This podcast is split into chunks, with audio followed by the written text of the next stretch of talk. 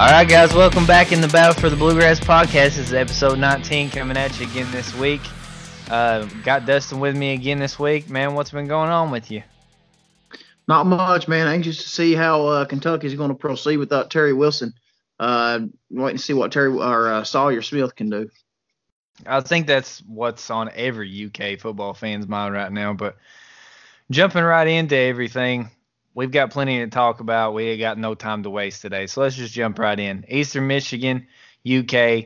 UK wins 38-17, wins it pretty handily. But did they win this game overall? Because their starting quarterback, Terry Wilson, the guy that they pinned their entire season on, basically, goes down for the year.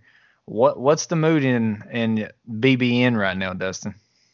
Well, it's a very somber mood. I mean, not only was he the starting quarterback, he was one of the team captains.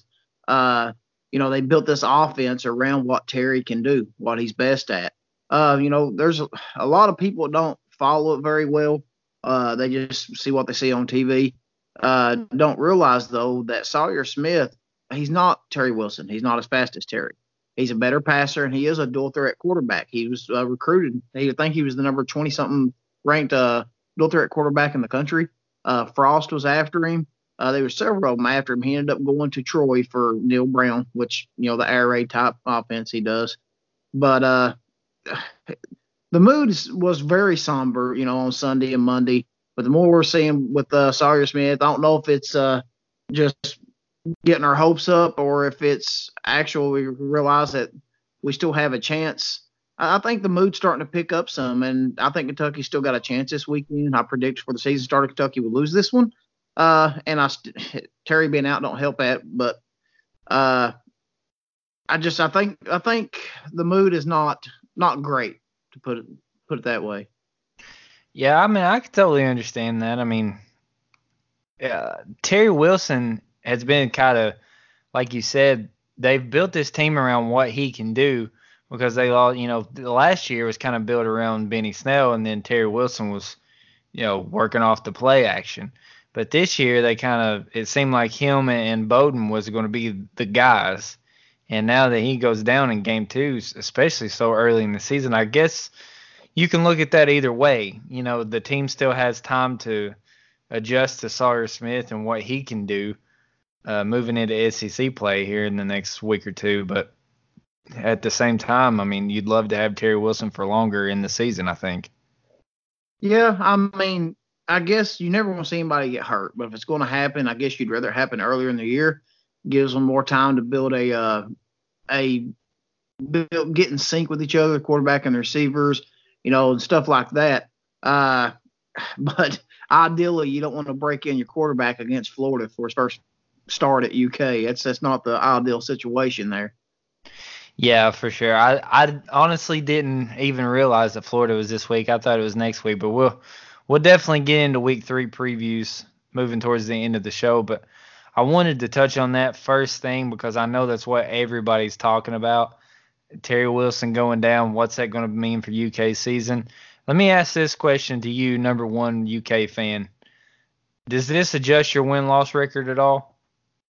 Do you kind of backpedal a little bit? Well, I predicted 8-4 before the season.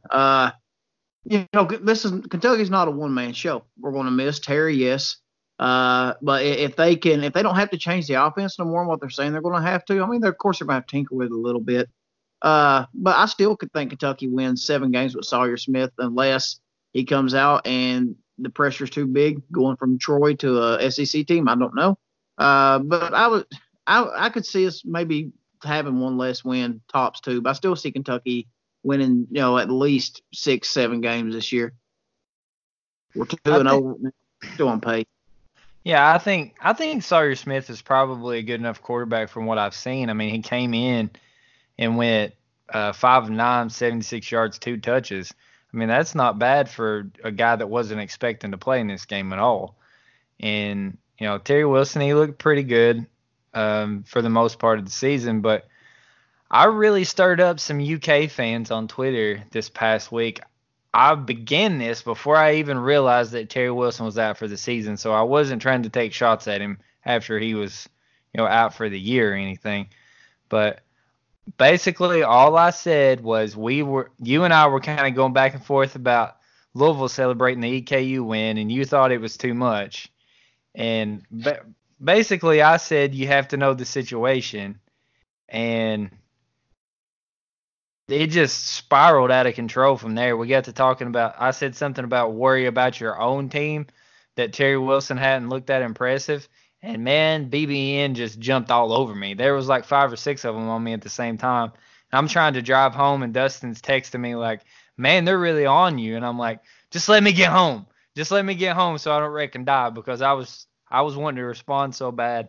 But, yeah, especially 1 or 2 of them really came after me. I got called a couple names, so I shot a couple names back. And, yeah, I got heated there for a second. Hey, man, Big Blue Nation had my back. I knew they would. They always come through. That's the one fan base that don't care to, backlash right there. Some of them was just silly. I think you even got called a tard.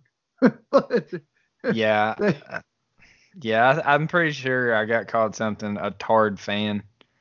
I guess because I cheer for Louisville. I'm not sure. But he definitely put a lot of thought into that one. I mean, you can tell his vocabulary is very extensive. But anyway, I won't pick on him too much. If you're listening to this podcast, I welcome the banter, welcome the back and forth. We can do it again sometime. But yeah, talking about Louisville and EKU. Louisville goes out and pounds EKU pretty much like they're supposed to. 42-0. Honestly, I predicted last week that they might not cover the spread. Now I feel really foolish. Because their rushing attack was just, it was unstoppable. I really thought that EKU might slow them down a little bit more, but Hawkins had 123 yards on 11 carries. Malik Cunningham came in and had 4 carries for 73 yards and a touch. Hassan Hall had 58 yards. Even Pass netted almost 40 yards on the ground. And they just steamrolled EKU, and they're moving into Western this week. But let's talk about the celebration for a second. We touched on it in a minute. Like, I was talking about how you have to know the situation. Louisville was on a 10-game losing streak going into this game, stemming back to last year. And you said it was a bit too much. I'm going to give you a chance to explain that a little bit, and then I'm going to come back at you a little bit and explain my side. All right, I know where you're coming from. I know what you're going to say pretty much. But, I get it. Celebrate. That's fine. I don't care if you beat Kentucky School for the Deaf. You celebrate. You win. That's cool. But, man, you're a University of Louisville. You're an ACC team. You just beat EKU. And, like I said, celebrating's fine. But they're acting like they just won the national darn championship, man. They act like they just beat Alabama or something. I just thought, they went – it was a little much. There wasn't no game-winning touchdown at the end of the game or nothing. You beat a team 42-0, not Division I. I just thought it was a little much. Act like you've been there before. Hey, I corrected you on Twitter. Don't tell me they're not Division I. They are Division I. They're not FBS. They're FCS. There's a difference. There's a difference. Okay. But on the flip side of the coin for that, what I'll say is, I can see what you're saying about it being a little much, but knowing, and if you haven't seen it, it's on Twitter if you want to go watch it. If you're a Louisville fan or UK fan, whatever, it doesn't matter. It's on there. You can see it for yourself.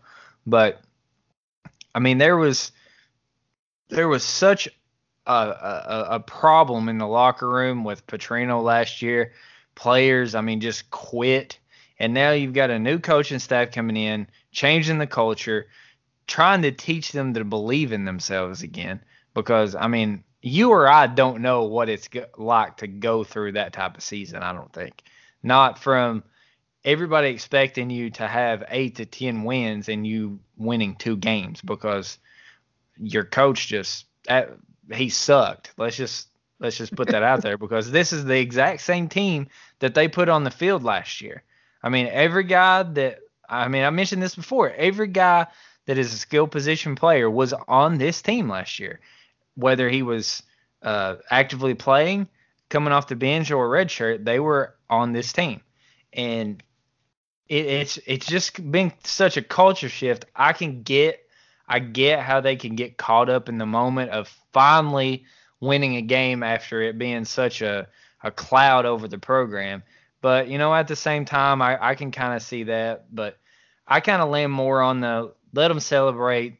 You know, it's been a rough 10 games. You know, you lose 10 games in a row. That's no easy pill to swallow. So that was where I was coming from on that. And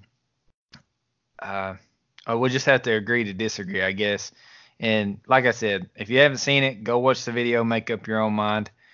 And I guess that's that. So Louisville beats EKU. There ain't much to talk about other than the only thing I'll mention is we saw Malik Cunningham come in a little bit in the second half. He didn't pass much. I think he only threw one pass for like 20-something yards. But the story with Juwan Pass is the first half, he was subpar again. His completion percentage was below 50%. He had 2 touchdowns and an interception. You know, that's not horrible, but he didn't have a whole lot of yards. And then he comes out in the second half, and I think he goes like 6 for 6 for 2 touchdowns. And really, it's a tale of two halves for him. So now moving into Western, I'm waiting to see what Juwan can do against Western right out of the gate. Because Malik came in, he's shown that he's not got the arm that Juwan has, but he's better on the ground. And right now, with the system that Juwan Pass is running for Satterfield, Malik Cunningham can make those throws. He can make those quick slants. He can make those quick out throws. You know, if it's on the strong side, he can make button hook passes. He can make screen passes. Those are all things he can do. Where Juwan Pass outshines him is arm strength.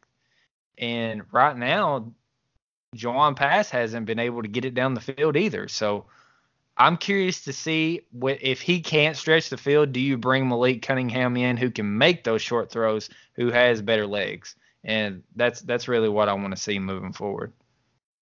Well, I say you pretty much have to, man. I mean, what good arm strength do you if you're not throwing it down the field? If you're completing 15 passes for 100 yards, it ain't doing you no good.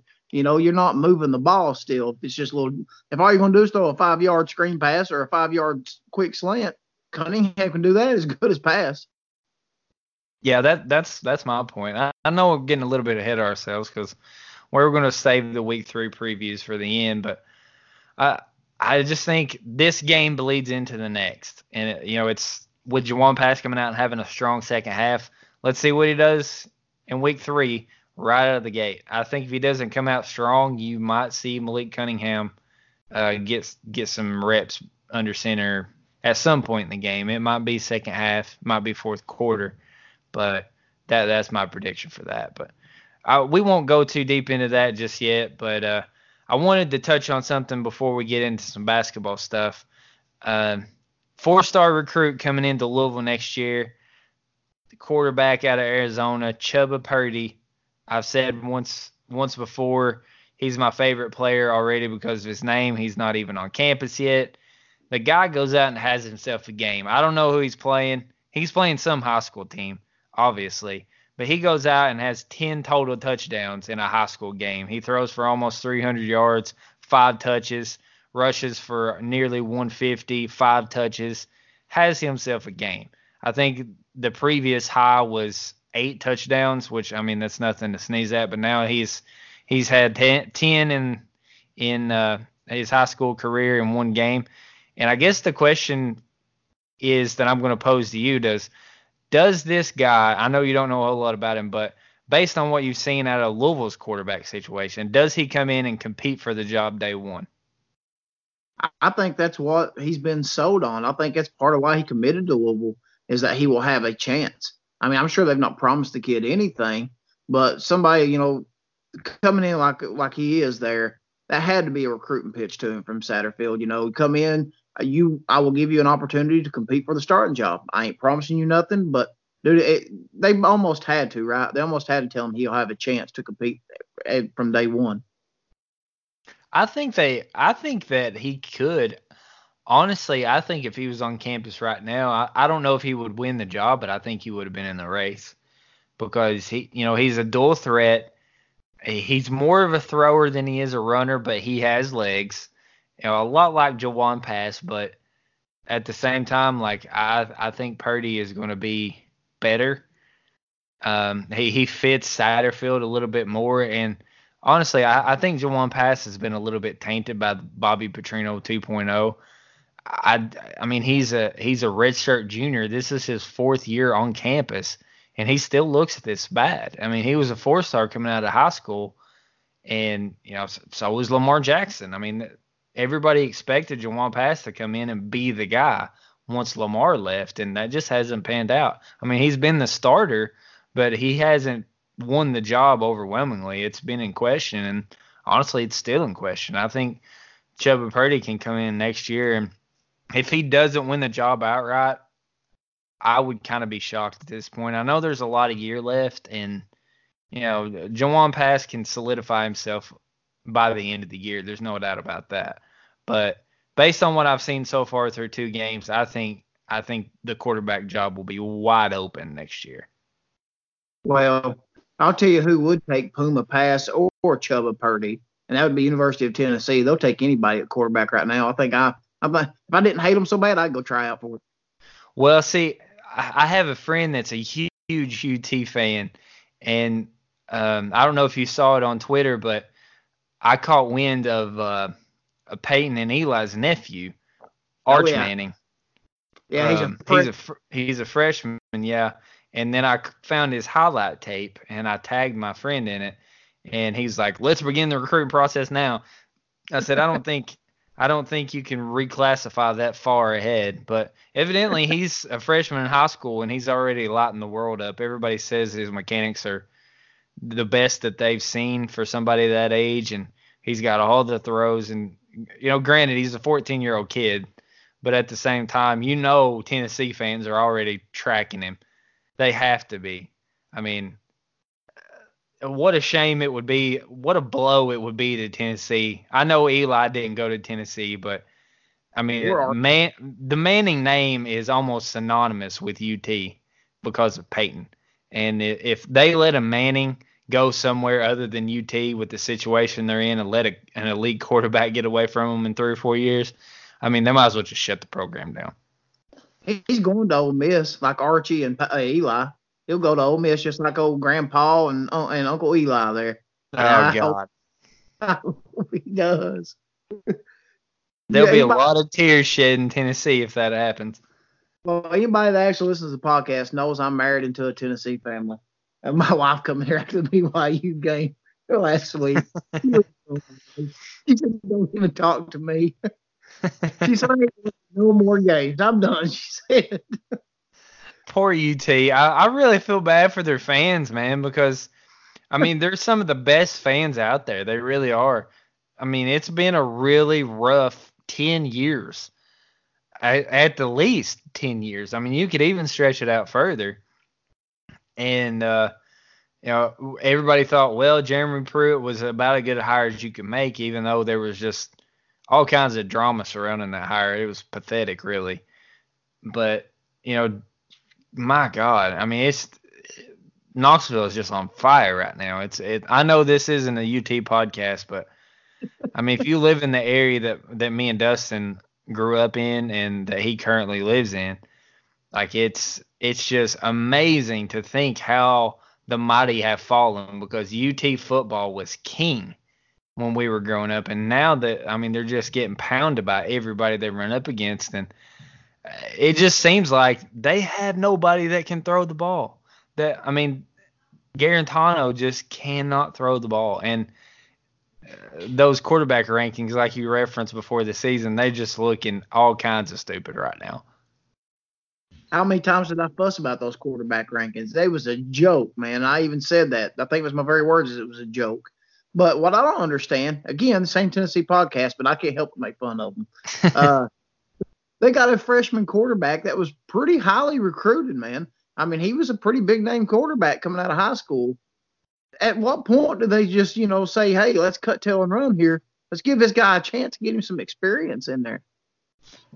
I'm with you, man. I mean, Garantano is definitely not getting it done. So, I mean, your season's already in the toilet. I mean, that's just a fact. Just throw that young kid in there and just see what happens. I mean, what's the worst that could happen? You lose again? I mean, you've already embarrassed yourself twice. You get beat by a Division II team, basically, and then and then you get beat by the Mormon school, who's, I mean, obviously not known for football. So Steve Young ain't coming back to BYU. It's not the Steve Young BYU. Steve Young's not there anymore, ladies and gentlemen. Steve Young's not been there for a long time. And Tennessee had one. They gave up like a 60-yard Hail Mary pass to even set up a field goal to tie the game and send it to overtime. I mean, it was horrible. Literally, if you watch the game, they left the guy wide open. They wasn't nobody within 15 yards of this guy. So it was a busted coverage.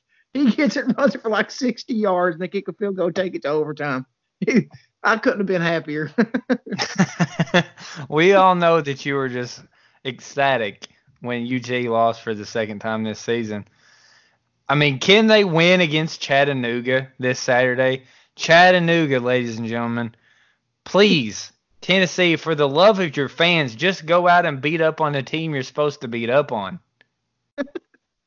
Dude, I don't know what, if they don't beat Chattanooga, which there's no way they should lose to Chattanooga, but they shouldn't have lost the first two games either. But if they don't beat Chattanooga, old Fat Phil's going to be firing Pruitt, and he's going to become the head coach again. He'll be head coach / AD. There's already people calling for that. I've seen it all over the internet that, you know, Phil's the only one that can save us and, you know, stuff like that. I think that's nuts. I mean, the toilet before they ran him off because he was going in the toilet with Phil. Yeah. It's crazy how you have like revisionist history or however you want to say it, because like you said, they were bad before he ever left. I mean, they were horrible then, and they've just got nothing but worse. But anyway, I don't want to talk about Tennessee too long, but I did want to give you a platform to vent about it. Leave it to me to tell rabbit trail. That's okay. We do it every week. It's what we do. It's no big deal.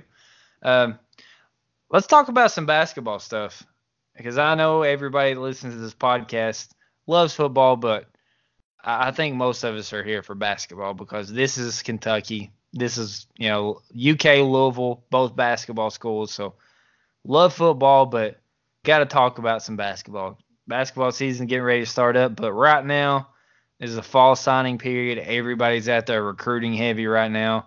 There's been a couple things. It's Thursday, the 12th, when we're recording this, and today UK landed 4-star forward Lance Ware. I think they're ranked number one now. They have 3 top 50 players. With Cameron Fletcher also joining the fold, 2 or 3 weeks ago? Yeah. So there's Lance Ware, Cameron Fletcher, and B.J. Boston so far. Dustin has predicted a monster class. It just keeps looking like it's going to be, you know, Lance Ware, he's 4-star, but you got to remember, he's a high riser. He's probably going to be a 5-star by the time this year's over with. And I'll just give you the floor, man, let you talk about what's going on with UK's recruiting class right here in the fall signing period. For anybody that ain't paid close attention, Kentucky is going to – we've got 3 guys already, and Calipari's going to bring in at least 3 more guys, if not 4 or 5 more. This is going to be anywhere between a 6- and 8-man recruiting class coming into this this next year. Y'all, like you said, you got BJ already, BJ Boston, top 10 recruit. You've got Cameron Fletcher. He's a top 30, right? And then Ware's a top around 40. He's high as 31, as low as 45 or something like that. But this weekend, you got Terrence Clark going to commit on Saturday night. And Penny Hardaway, even he gave up on him. He was scheduled to go visit with Terrence Clark with an in-home visit. He canceled it. They know it's done for. He will end up at Kentucky, and he will end up reclassifying. So that would give Kentucky two top 10 recruits for next year, along with Cameron Fletcher and Lance Ware. And there's plenty more coming. Another guy that's fast moving up the rankings in the state of Kentucky that I think you're going to see Kentucky and Louisville both start looking at, especially if Kentucky ends up missing out on a guy or two they expect to get, would be J.J. Traynor out of Bardstown, Kentucky. He's rose up as high as 70-something in the country right now. And Evan Daniels had an article, and he really said that he thinks he's one of the three biggest sleepers in the country. They expect him to maybe move up more. But, man, this class ain't done. We got three, getting ready to be a fourth guy, and there's going to be more. Yeah, another big thing I wanted to mention with UK's recruiting is Memphis did drop on Terrence Clark, but they've shifted that focus towards Jalen Green, another UK target. UK's really high on him. Do you know if they have decided, you know, the recruiting gurus that be have decided that Terrence Clark will be a top 10 player if he does reclassify to 2020? Yeah, I can't remember who it was. One of them released what their rankings would be if he reclassified, and I think they had him fifth. I think he's definitely, when he reclassifies, he'll be top 7 for sure still. I mean, I don't see how he wouldn't be, because this kid is considered one of the best scorers in high school basketball, period, regardless of class. Yeah. So, I think you would definitely. Now, on the Jalen Green front, Cal has not even went to visit him yet. I don't know if Cal's given up on him because of Terrence Clark, because the rumors are, if we got Clark, it would run, him and Josh Christopher away. I don't know how I feel about that because I like them both. But, like we've said before, Cal's at a point now because he's waited before. At one point, everybody thought Zion Williamson was going to come to Kentucky or Clemson. Then out of the blue, he went to Duke. He's waited before on guys and missed out on others that he could have taken. I think, like you said yourself, I think Cal's to the point now that he's like, hey, you want your scholarship? If you want it, you come get it. First come, first serve. I'm not waiting no more. But people like Lance Ware and Cameron Fletcher, they're not going to scare away these top guys. They're 4 stars and they're pretty high, but they're not going to scare away the top 10 guys like a Christopher Green. But Terrence Clark could. Yeah, I think Lance Ware could be a 2 to 3 year player, probably. I mean, I guess that all depends on how much he improves over the next year. But at the same time, it wouldn't shock me to see him be a 2 or 3 year player. And I know Louisville's really high on Traynor. I thought you were going to say Zion Harmon. I really thought you were going to talk about Zion Harmon with it being in state. I was like, no way UK's getting in on Zion Harmon too, but it wouldn't surprise me. If they think he's going to get eligible, they'll give him a phone call. I guarantee that. Yeah, well, on that front, talking about the Kentucky-Louisville thing, recruiting each other, dude, I'm hearing more and more traction about Kentucky and Devin Askew. That's going to become a thing. Yeah, I'm afraid it's going to become a thing too, and I still like Louisville's chances. I mean, from everything that I heard when him and Josh Hall and Zach Loveday were on campus a couple weekends ago, and they had that scrimmage, I really heard that everything that Jake Weingarten said. Shout out to Jake. If you don't follow Jake on Twitter, you don't know recruiting. Follow Jake on Twitter. He knows it all. And but anyway, Jake reported that, those three guys really mesh with the guys on campus right now. Like, they were laughing and joking a lot. And he said that it seemed like those three guys really seamlessly fit in with U of L's roster. So I like Louisville's chances with him. Somebody that Louisville missed out on that, he cut his list down from 5 to 4, and Louisville did not make the cut. It was Namari Burnett. He was scheduled to be on campus for Louisville Live, I believe.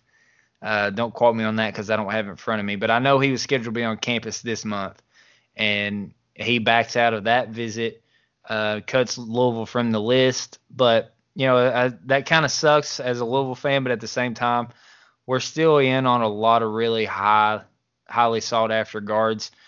Caleb Love went to Missouri, came out uncommitted, which is awesome.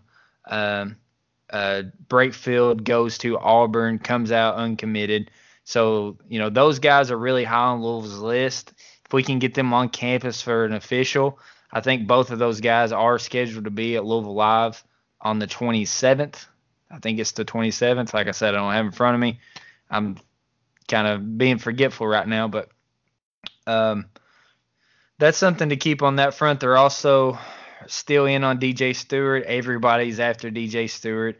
They're in on the big name that's rising right now is Cam Hayes. Cam Hayes is a point guard. He's reclassifying the class of 2020. That's been confirmed, I believe, at this point. And Louisville controls, I believe, 100% of his crystal balls at this point. And he's a 5-star in 2021. I'm not sure where he's going to fall. He might fall to a 4-star, but I don't think so. I think he's going to stay a 5-star in his reclassification. But that's basically what's going on. Not much other movement other than both coaches, both programs really hitting the trail hard this week. They're visiting all their top recruits. Anybody that's high on their list, they've been in their living room or at their high school this week. Oh, yeah, and, a couple guys that Cal has talked to or is going to talk to is, Isaiah Todd. That's the big front court guy at Kentucky's after. That's the one big time. Him and Brown. I think Cal's already visited with both of those guys. I'm not positive on that, but I think I saw he had. If not, I know he's going one of the two he has, and he's going to the other one if he's not. That's going to be the key. We're going to load up on guard. We got to find the right big men. Todd, there's a possibility he go overseas. His dad said it's not going to happen, but it still remains a possibility. But getting the right front court guys is going to be key for Kentucky this year. Yeah, I mean, like you said, if UK really has a 6 to 8 man class, that is a huge class. I remember when Louisville's class coming in this year, they had 6 guys, and I just felt overwhelmed by the amount of freshmen that's coming in there, and that's 6. So if you guys have 7 or 8, that's going to be an insane amount of roster turnover. Not that Cal can't do it; he's proved that he can. It's just that's a tall hill to climb for next year. And I don't want to look too far because the season hasn't even started yet. But, it is the fall recruiting period. That's just what we're going to do right now. Well, yeah, I mean, yeah, Cal's done it before, too, like you just said. But that we made it to the championship game that year, but that's the year we was an 8 seed. You had the Harrison twins, Julius Randle, Marcus Lee. Who else was it? James Young. You had, I think they was 6, and was it Tyler Ewell? I don't know what Tyler Ewell said that year. We had 6, but all All-Americans that year or something. They struggled start of the year, but at the end of the year, he had them clicking like he always does. But we're going to have a lot of turnover this year. We're going to have a lot of guys that's probably not going to be there. I mean, I don't see Nick Richards coming back for a senior year either way. Either he goes on pro or something else or goes overseas something because I just don't know if he would come back for a 4th year. He could, I guess. But I think I could see EJ leaving, Hagan's leaving, Maxey leaving. We're going to have quite a bit of turnover this year, so I think we're going to have a big class. Do you know if if Nick's still with his girlfriend? Because remember what Kyle Tucker said, man. I mean, that is a serious thing. I mean, if he does come back, I think that would probably be the primary reason, wouldn't you think? If that's still a thing, okay. I don't know. I think we're together, but she's going to graduate sometime too. She ain't gonna be there forever. Well, I mean, you got a point there, but I mean, he's going to probably end up overseas at this point. I think he'll get some tryouts in the NBA, and maybe he does blow up. Maybe he gets on a summer league team and makes a roster and stays in the NBA, for his entire career. But right now, I think my money's on overseas. Or grad transfer. Marcus Lee grad transferred year before last. He could grad transfer too. I could see that happening. Yeah, I could see that. But a lot of guys this year, when they felt like there was no NBA in their future long term, they just went ahead and jumped and went overseas. I could see him doing something like that.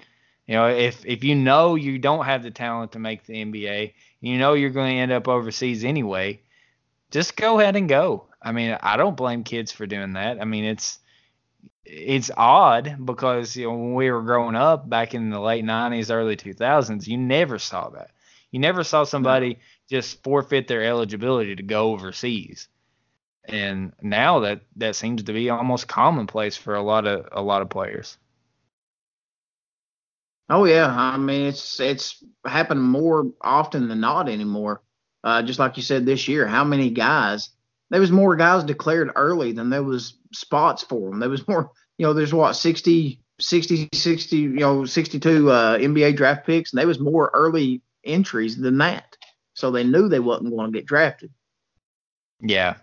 I mean, you got Auburn losing guys like Harper. I mean, Harper's like 5'8". I mean, he's a great player. He played great for him in the tournament, but, I mean, there's no way that guy's making the league. Yeah.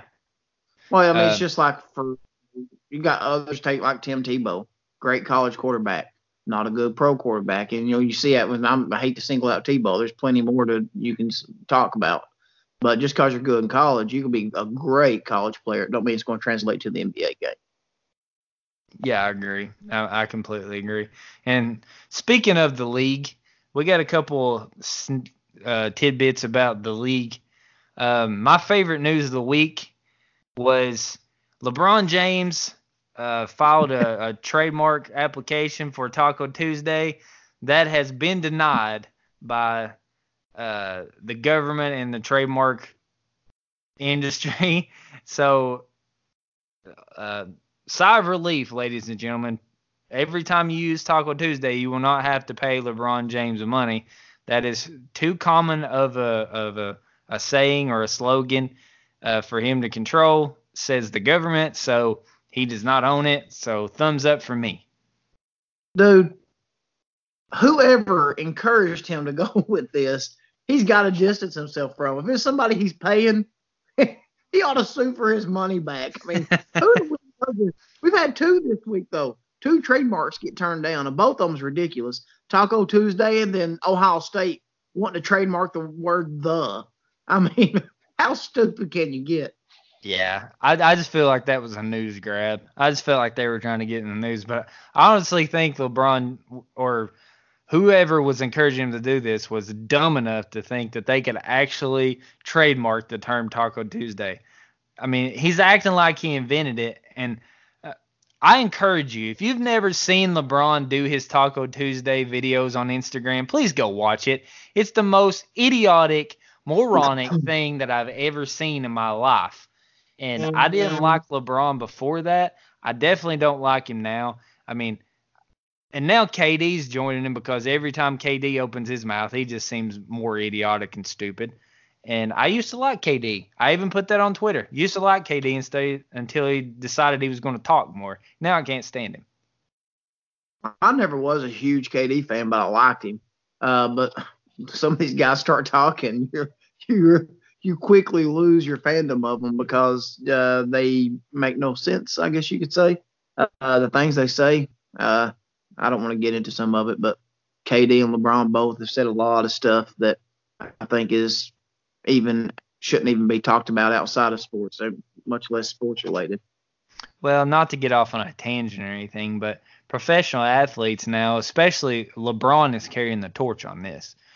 They think that because they're professional athletes that their opinion matters. And I'm not saying that it doesn't.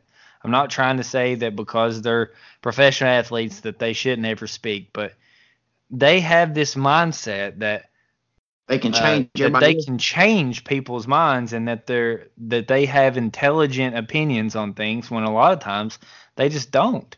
They don't know what they're talking about. They don't know the facts.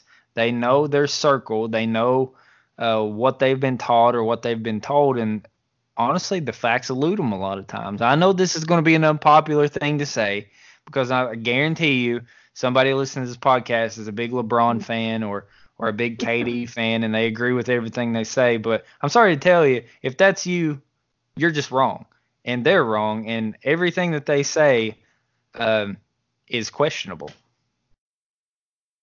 Well, you got guys like you said, LeBron, all kinds of celebrities, whether it be a professional athlete or a Hollywood movie star, whatever. They think that their opinion matters more than everybody else's. Their opinion matters as much as mine does. Their opinion matters as much as anybody else's. But it don't matter more. And the sad part is, though, like you said, there's going to be people that follow just because LeBron said it. LeBron said it, so he's my favorite ball player, so he's got to be right. Guys, don't use the platform you got to persuade other people to believe like you. Let everybody form their own opinions. I don't care if it's political or sports or what it is. Don't not try to persuade everybody else to believe like you believe.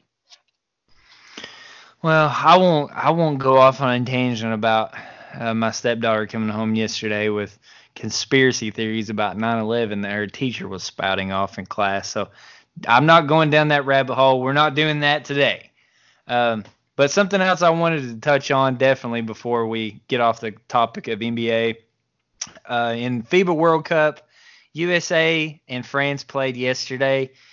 France won 89-79. They had some really good players that played for France. There were Gobert, Evan Fournier, Batum, Frank Ntilikina. You know, these are names that if you follow the NBA at all, these are names that you're going to know. But I think the big storyline that still surrounds Team USA and FIBA was the lack of star power that they had. I mean, don't get me wrong. Donovan Mitchell had a great game yesterday. He had 29 points. Kemba was there. Kemba's nothing to sneeze at. Harrison Barnes is a solid player. Miles Turner's a good player. I'm not trying to knock these guys, but some of the big names like KD, LeBron, some of the big name American players, they didn't play because they chose not to. They cited preparing for the season, which I understand that, but at the same time, you're playing for USA basketball. Yeah, it's not the Olympics, it's FIBA, but you still get to wear USA across your chest. And I just think it's a shame that USA got put out like this. Man, I absolutely hate it. And there was several Kentucky guys who had their name in there and withdrawed. Darren Fox was one of them. You know, there's several. I don't get it. And when we was kids, that was the biggest honor, was to wear USA across your chest. I mean, you didn't see anybody turn down. You had all the stars, Jordan, Stockton, Malone, Magic, everybody who was anybody wanted to play for the USA. And I get, they say, oh, the guy get ready for the season, da, da, da, don't want to take a chance of getting hurt. I get it.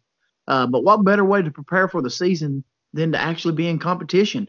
You don't see none of these big, look at Giannis Antetokounmpo. He played for his team, his country, because there's an honor for playing for your country. I don't get it, and I don't agree with it. I don't see how these guys cannot see that. Honestly, it's almost like a dishonor.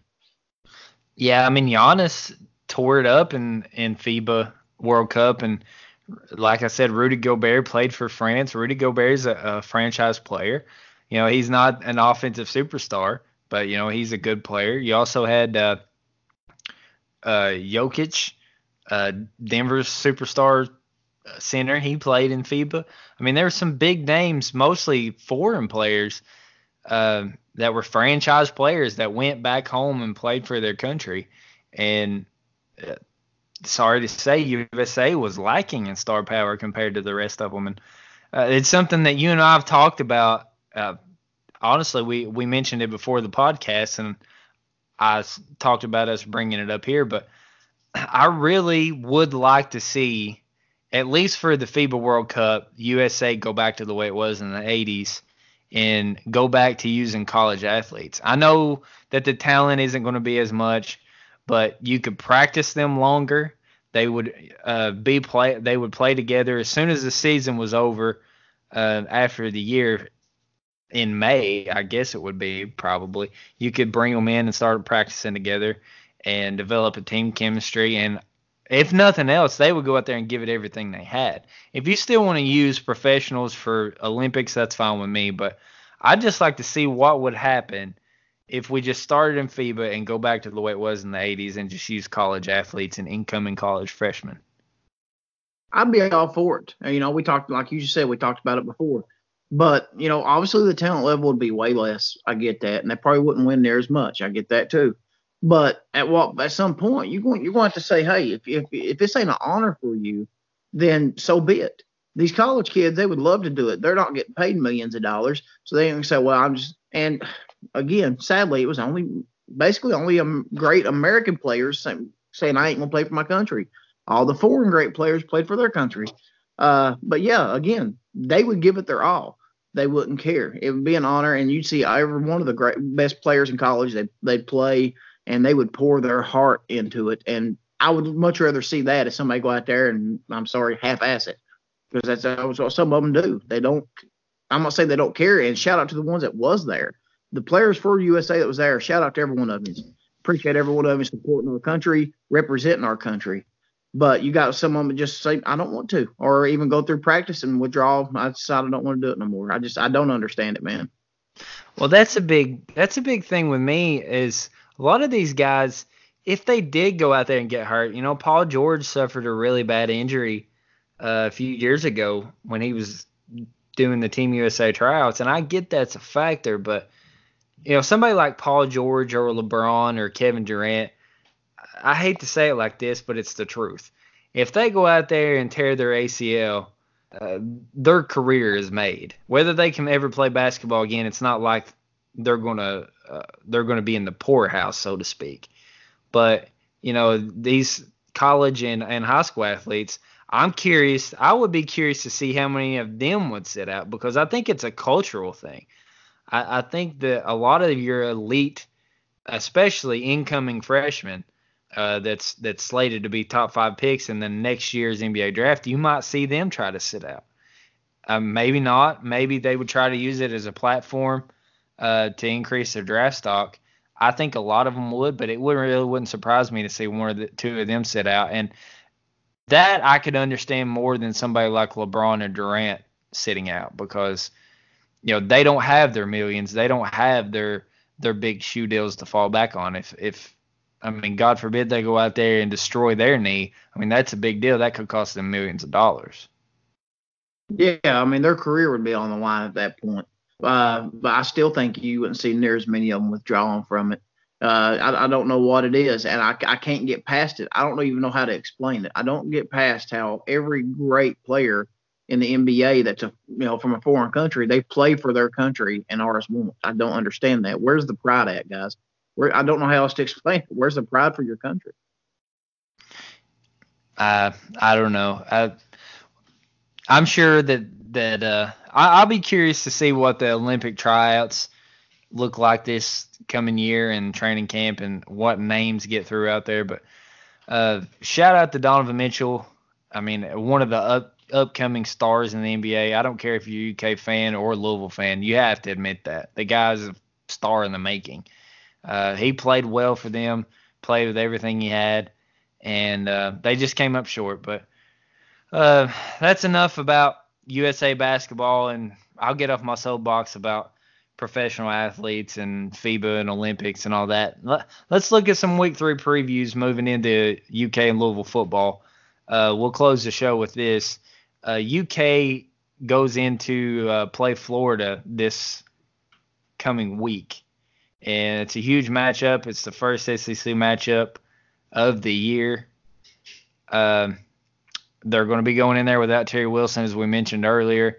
Sawyer Smith is slated to take the offense out there for the first time. How do you see this game turning out, Dustin? I don't think the final score is going to be much different than what it would be. I think you're not going to see a high-scoring game. Florida's got a pretty stout defense. They coming into this game, Florida's got 15 sacks in 2 games. Granted, 10 of those was against Miami and that horrible offensive line they had. Man, but yeah. But the one thing Kentucky has going for it in that regard is I know unless you pay attention, you don't really know, you don't expect it. But Kentucky has got one of the best offensive lines in the country. You know, not just the SEC, but in the entire country. We probably got the second, possibly the second, no worse than the third best offensive line in the SEC. They're really good. Landon Young, Stenberg.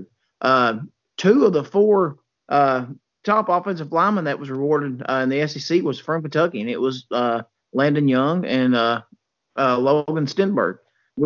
If they can protect Sawyer Smith and give him time to find his guys, because no, he's not Terry. He's not going to be able to run it as fast as Terry. But now he is a capable runner. But he's not going to be able to elude as much pass rushing as Terry would. Terry can do a spin move and get away from somebody, you know, several little spins. We seen it last week before he got hurt. Sawyer's not that type of guy, but if he sees a lane, he can take it. And he is an experienced quarterback using the RPO. That is one of his specialties, is the RPO, and that's something Kentucky does a lot. So I don't think you're going to see a big setback. I want to predict Kentucky win so bad.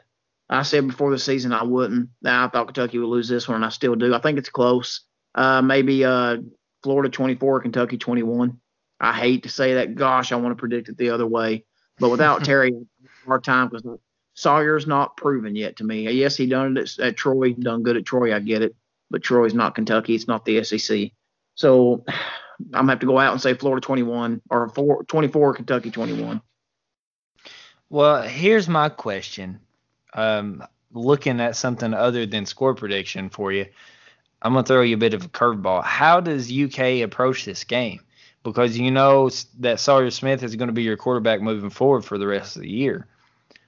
Do they go out and try to run heavy and slowly bring him into the fold, or are they just hand him the ball and let him go sling? I think we're going to be a run heavy team either way. Eddie Grand, you know, people forget he was at Auburn when they had Cadillac and Ronnie Brown. He likes to run the ball. We're going to run the ball quite a bit, but I don't think they're going to keep it from throwing it. I know it was Eastern Michigan, but they wasn't scared to let him throw it against them. I mean, he had 2 touchdowns. His first throw was a 54-yard touchdown, and coincidentally, his first throw at Troy last year, after the starting quarterback got hurt and he replaced him, was a 40-something-yard touchdown pass. So his first career passes for Troy and Kentucky was, you know, 40-something-yard and 50-something-yard touchdown passes. He's not scared at the moment. He's not scared. He's a very capable thrower. He got a really good deep ball. I don't think you see Kentucky dial it back at all. I think you see us go out there, but now I do think you see a lot more of Lynn Bowden in the Wildcat package, and I think you've seen him throw it a few times. I don't know if you've seen it or not, but in honor of Terry Wilson, Lynn Bowden is wearing the number 3 jersey this week. Yeah, I saw it, and I'm going to seem like a hater again, but I've said it before. I said it when Terry Wilson was talking about wearing number 22. I hate when players just wear numbers. I mean, I get it. He's trying to honor his teammate, but he didn't die. He's injured for the season. He's out for the season. Just go wear your number. Go play the game. Quit doing all that mess. It's unnecessary. Hey, Derek, shut up. I'm just gonna say that. Shut up. Well, that's become a weekly thing. You and Big Blue Nation on Twitter telling me to shut up and calling me a Tard fan. And hey, if anybody out there is offended by the term Tard fan, don't blame me. I was called Tard fan, so it's not my word. I'm just repeating what was said here. Don't put me. Don't do that to me, Ricky Bobby. I never called you a Tard fan. I didn't say you did. I didn't say you did. I said I was called that. No, you know, Dustin did not call me that. Okay. All right, refocus here. As far as Florida goes, I think that I know you're not a big fan, you're not a big believer, and I'm not sure I am either, but Felipe Franks, he's been averaging over 2, I think it's between 250 and 260 a game so far. He's thrown a couple picks, but that seems like when the other team can put pressure on him, he's going to throw it. He's going to throw it into a questionable situation. So I think the big thing for UK is, can they get pressure on Franks? If they can get consistent pressure on him, I think that they give themselves a really good chance to win.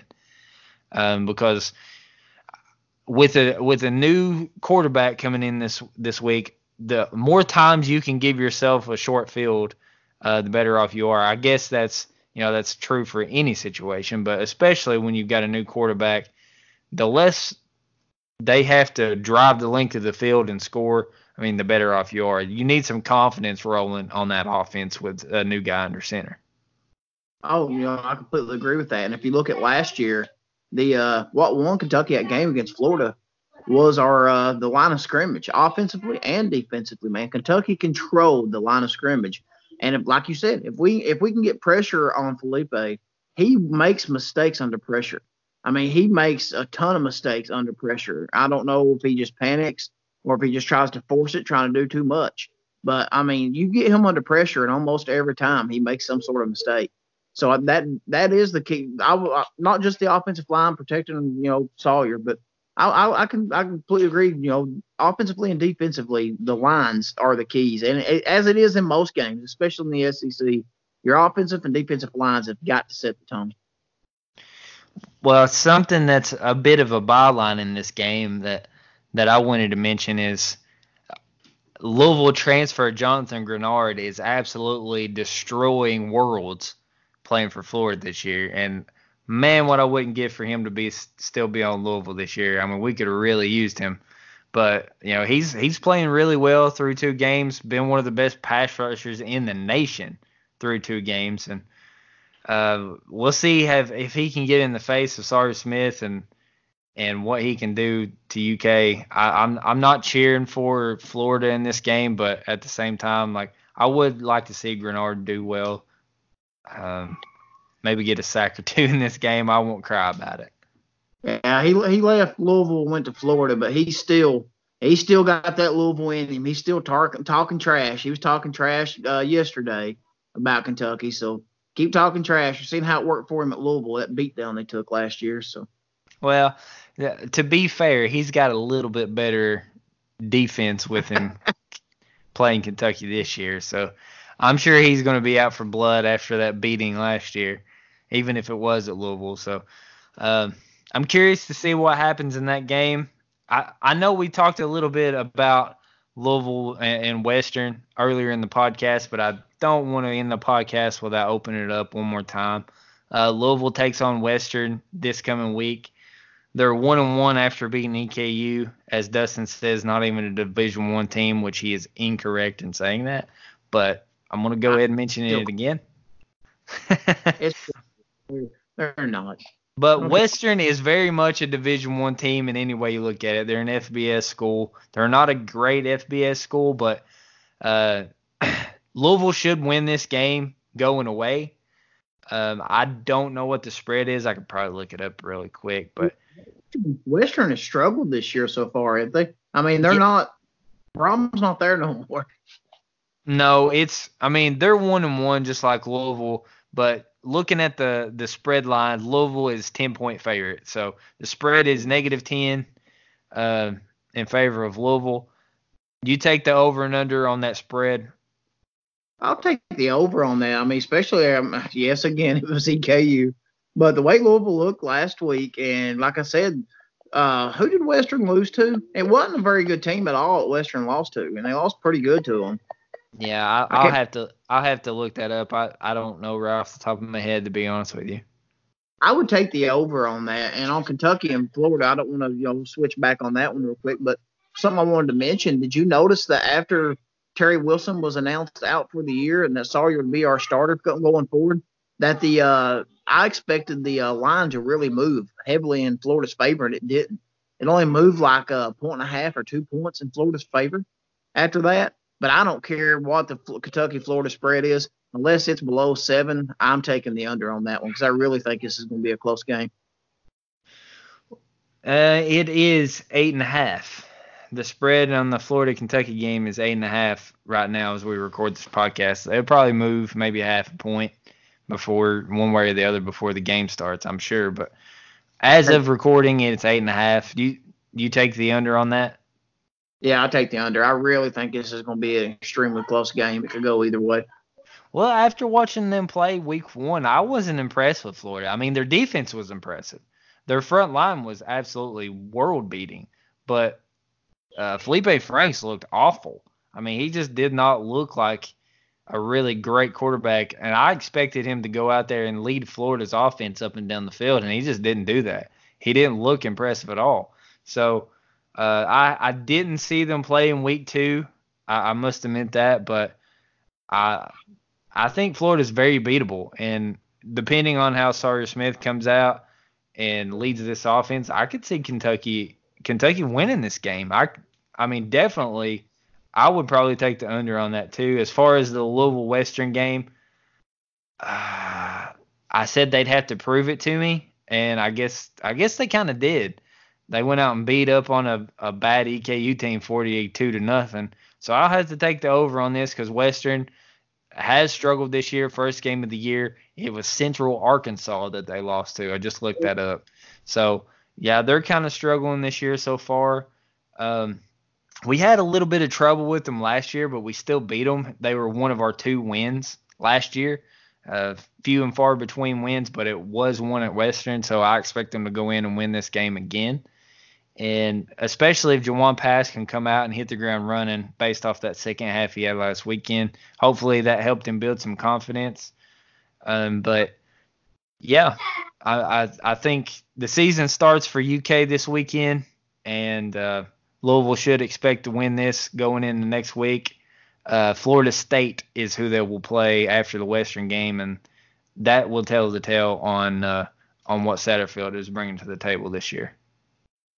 Yeah, man, on Kentucky's front, our next three games are going to be rough. Next four games, I guess. But you got Florida, then at Mississippi State, then at South Carolina.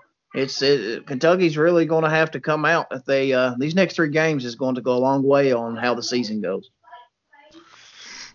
Yeah, I think if they get through these next three games and they come out 2-1, I mean, you've got to feel really good about that. You've got to feel great if they win 2 out of 3 here, especially with Terry Wilson going down. But I'm excited to see what Sawyer Smith can do. I'm excited to see what kind of step forward that Puma Pass makes this weekend. But I guess that's probably going to wrap us up for episode 19. You got anything that you want to touch on before we close this thing out?